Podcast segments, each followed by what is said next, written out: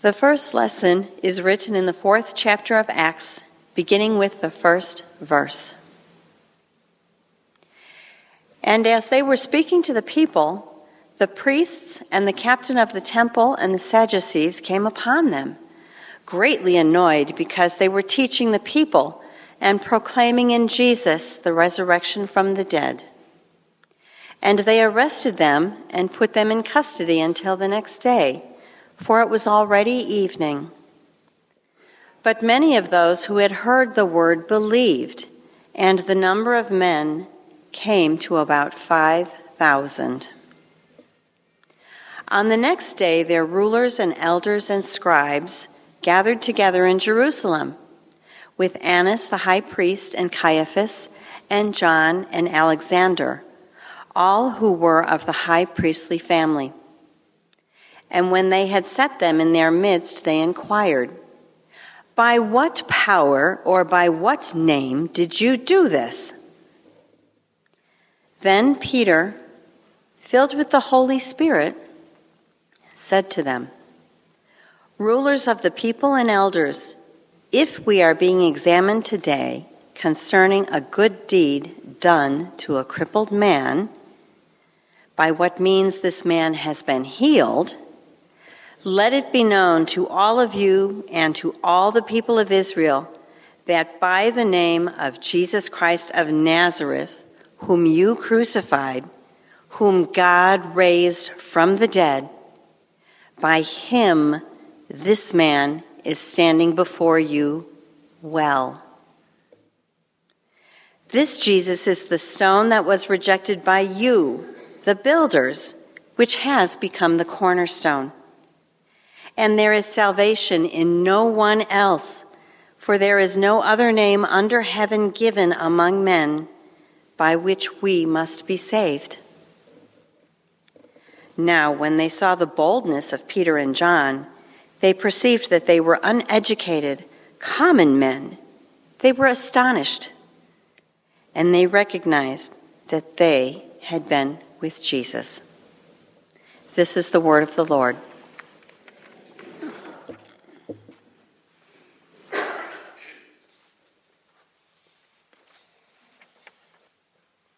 Last week we dug into Acts chapter 2 and we discovered there God's recipe for revival. As one scholar put it, that, that the church was called to be devoted all in to the Word of God. And that the church was called to be all in with each other as they broke bread and shared all that they had with one another. And as they gathered, God added to their number daily. And they had, as we see now in chapter 4, a heart for those that they would encounter to share the good news of the gospel. So as you open up your notebooks today to dig into this week's uh, notes for our, our understanding that God is leading us to trust Him. We're on page 26, in case you're wondering. We will now travel with the Lord back in time to, in His Word, to the first century church again. And we'll discover uh, key words, three particular key words in this text that remind us of this certain promise. But we'll also remember that trusting God changes us changes lives, changes history, changes everything when we put our trust in Him. We'll travel, uh, if you will, if you're a Doctor Who fan in your TARDIS, back and forth throughout history today with examples of members of the communion of saints, the body of Christ, saints of God, present now and back then. Or if you just prefer, we'll be going back and forth in a book of history, right? Led first and foremost by the Word of God. The gospel impact has a spiritual impact, a physical impact, a social impact, an impact for everything. I like how one person put it like this, talking about Peter and John as we see them in this text, trying to keep spirit filled apostles quiet as the leaders then were trying to do as they questioned them. is like trying to hold back a breaking wave. Have you ever gone to the beach and, you know, tried to make a wall to keep the waves back when visiting uh, the shore? Build a wall of sand only for that wall to eventually break down. Spirit filled apostles can't keep quiet. They weren't trying to stir up trouble, but they did want to speak and tell the truth of what they had heard and seen. And so, as we uh, encounter this text today, we encounter them following Pentecost, following this type of revival recipe, and following an example of awe and wonder as a man had been healed. And as they speak before the same folks who just really, in a relative number of days earlier, had been the ones to send Jesus to the cross, they speak boldly now and point to the man they'd healed as a witness and evidence of what God had done. But as we look at their bold faith, we'll look at others throughout history who have shared that bold faith. And we'll even end this time with someone from our congregation sharing a testimony of trusting in the Lord. Well, let's travel in time for a moment now and go f- forward from the first century to the 1800s, where a man named uh, George Mueller lived. George uh, was famous for a great number of things. He had started a, a, a Bible teaching society to get folks into God's Word. He had uh, he regularly preached and was uh, in the city and at churches and, and was a, an itinerant preacher, sometimes three times a week in different places. Some folks have estimated uh, that he spoke to over 10,000 people in, in, his lifetime. Uh, he lived out a lifetime dream when he turned 70 and became a full time missionary and continued to travel uh, up until two years, I think it was, before his death, preaching the gospel as a missionary. But maybe what he is most famous for is the orphanage that he started for children. Children who didn't have a mom or a dad and needed a home.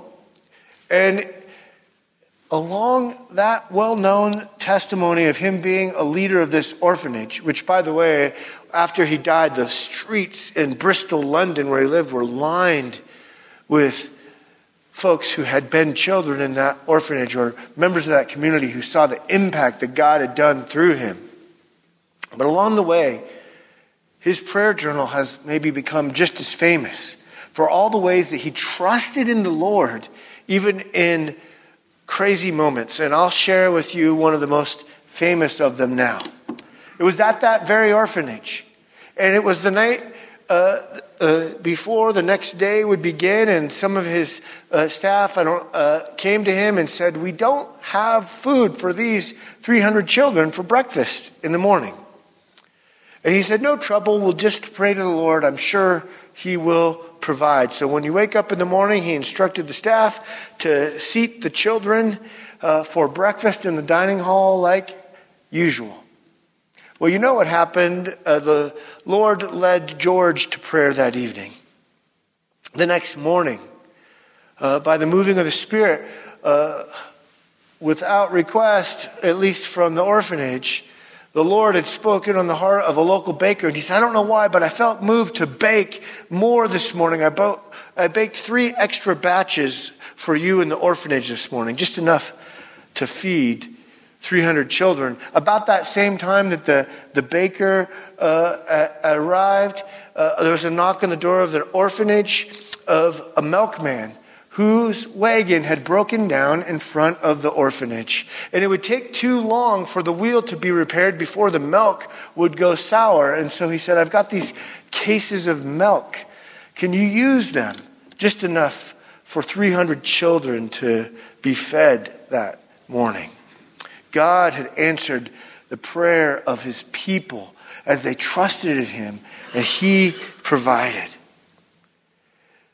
Prayer and trust linked together, his word the fellowship with other believers, and being on mission are all linked together as we see them here in the book of Acts. And as Peter and John would return to their friends, as one scholar pointed out, we can't help but notice that when we pray, the Lord answers our prayers differently on different occasions. For example, He would lead His people to thousands in repentance. We hear now by the end of chapter 4 that uh, if you count up the total, some 10,000 have become Christian. But before the Sanhedrin, before the Pharisees, they would hear the same message and none would repent. God is still answering the prayers as His word goes out. It does not return void. They are continuing to be a faithful witness. It's not a strategy, it's a call to faithfulness that God gives us, a call to trust in Him in every circumstance. We see that here in the church. Uh, in the first century, we see that from folks like George Mueller in the 19th century. And we see that as God reveals it to us in His Word.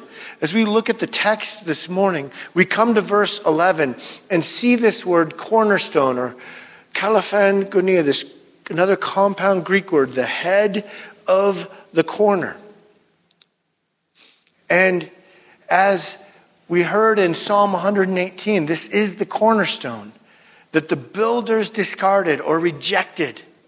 And it has become our head of the corner, our cornerstone. This Christ Jesus, our Lord. And he, as we hear it preached in Acts 4, he's calling his people to make Jesus the cornerstone of their lives because that is who he is. And so we have to ask, as we see it in George Mueller's life, as we see it in these disciples' life, is he the cornerstone of my life? Am I anchoring all of my trust in him, or am I putting it elsewhere? This is the cornerstone of our salvation and of our lives. The gospel will make a spiritual impact, a physical impact, a social impact, this is the cornerstone. And that leads us, as it did for these common folk, John and Peter, fishermen by trade, to be bold among the leaders, the well educated. And this boldness, uh, translated from the word parrhesia, which pas means all.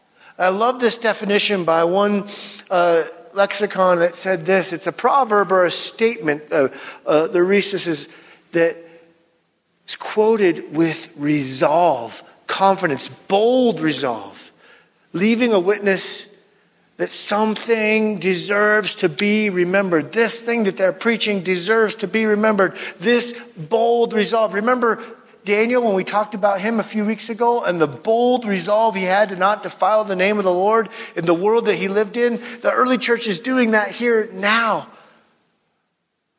under the cornerstone, which is our salvation. And so we have this word, cornerstone, and this call to be bold. And then we discover one more word. In this case, it's inferred, it's a name. And there is salvation and no one else, for there is no one, nothing under, there is no other name under heaven given among men by which we must be saved. No other name but the name of Jesus. This is the cornerstone that we are called to live our lives, to stand our lives upon.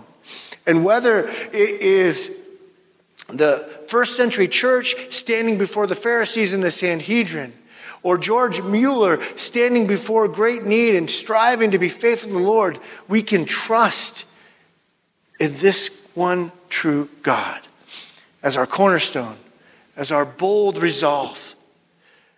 And on this Reformation Sunday, we remember that Martin Luther did just that 506 years ago. 506 years ago, he said this.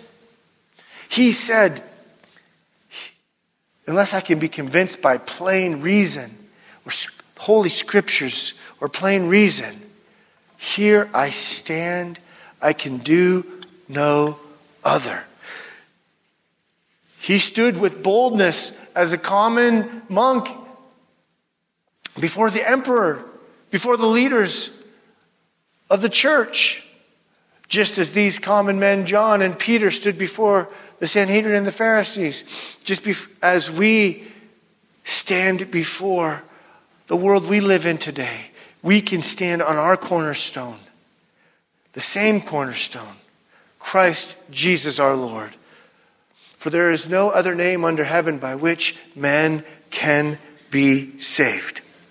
God is calling us today to this kind of boldness, to stand on this cornerstone, to say, Here we stand.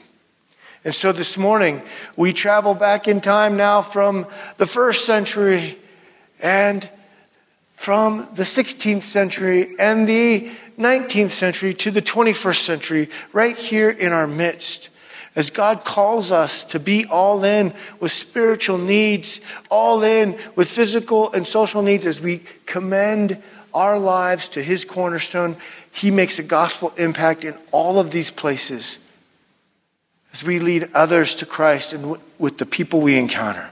And I want you to hear from John and Chris Stitchman, who have shared how the Lord has been leading them uh, to respond, just as we've heard these other saints of God. We hear the saints of God within our midst share this morning. We are John and Chris Ditchman. We have been members over 50 years. Now, over the past 50 years, uh, something that hasn't changed is the welcoming of people uh, we were new. We were new to New Mexico, and uh, we were welcomed into the church, uh, welcomed right into the life of the church. Uh, it wasn't very many months before I found myself on church council. We choose to make faith a, a key part of our uh, regular monthly giving uh, as part of our overall, I suppose it's a philosophy that is to give to human need where that is. And, and of course, uh, we humans need uh, a, a, spiritual enrichment. And so, so we support faith uh, in that as part of our overall giving to, to human need. Uh, I think faith has been so, I will say, faithful uh, to the gospel, to the Word of God, and, uh, and to, to the sound teaching. And so it, it is right for us to give to this church. We consider it a good investment because it's part of our life. Um, we've been so involved in this church that we can't think of doing anything but giving of our time, talent, and treasures. I, I just hope people understand that to be to be generous is part of why we're here. That we are here to serve each other and in serving each other, we serve God. And so living a generous life to the best that as, as we can see how to do it is part and parcel of that uh, of how we are fulfilling what we're here for. What excites me about the new All In initiative is to show people the many joys that we have in this church life. What excites me about the All In Initiative is that it is a, a chance, uh, given where we have been, especially especially thinking about the the shutdowns and so on, and people have have actually not been able to be as involved. This is a chance now for us to reset and for people to become involved. Uh, establish a new level of energy with the church, and and we'll have the opportunities now to do that. And so this is a this is really a good opportunity to to reset to an extra high level of energy. As I look to the future and think of this church's place in it, I think about first of all we have an opportunity for uh, both very many more members. And we have an attractive uh, place and message for those people here. Also, my hope for this for this church is that will it will continue, maybe even grow as a force in the community. We've done a lot of things, so we have a lot to build on. I mean, we've we've built Habitat for Humanity houses, all uh, 100% on our own, if you will. Uh, we've we've done other things out in the community where, where we do volunteering on a on um, in various ways, and I would think that this all in initiative can enable us to do what I've just said.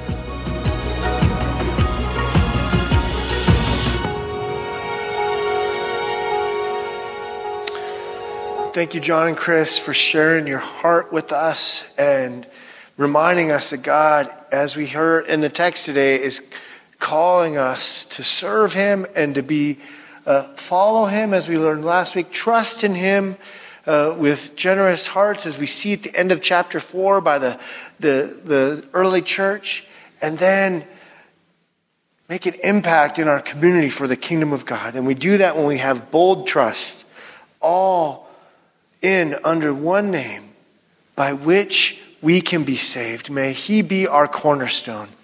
May He lead us to that kind of bold witness in life where that kind of trust is changing everything by the very word and grace of God. Amen.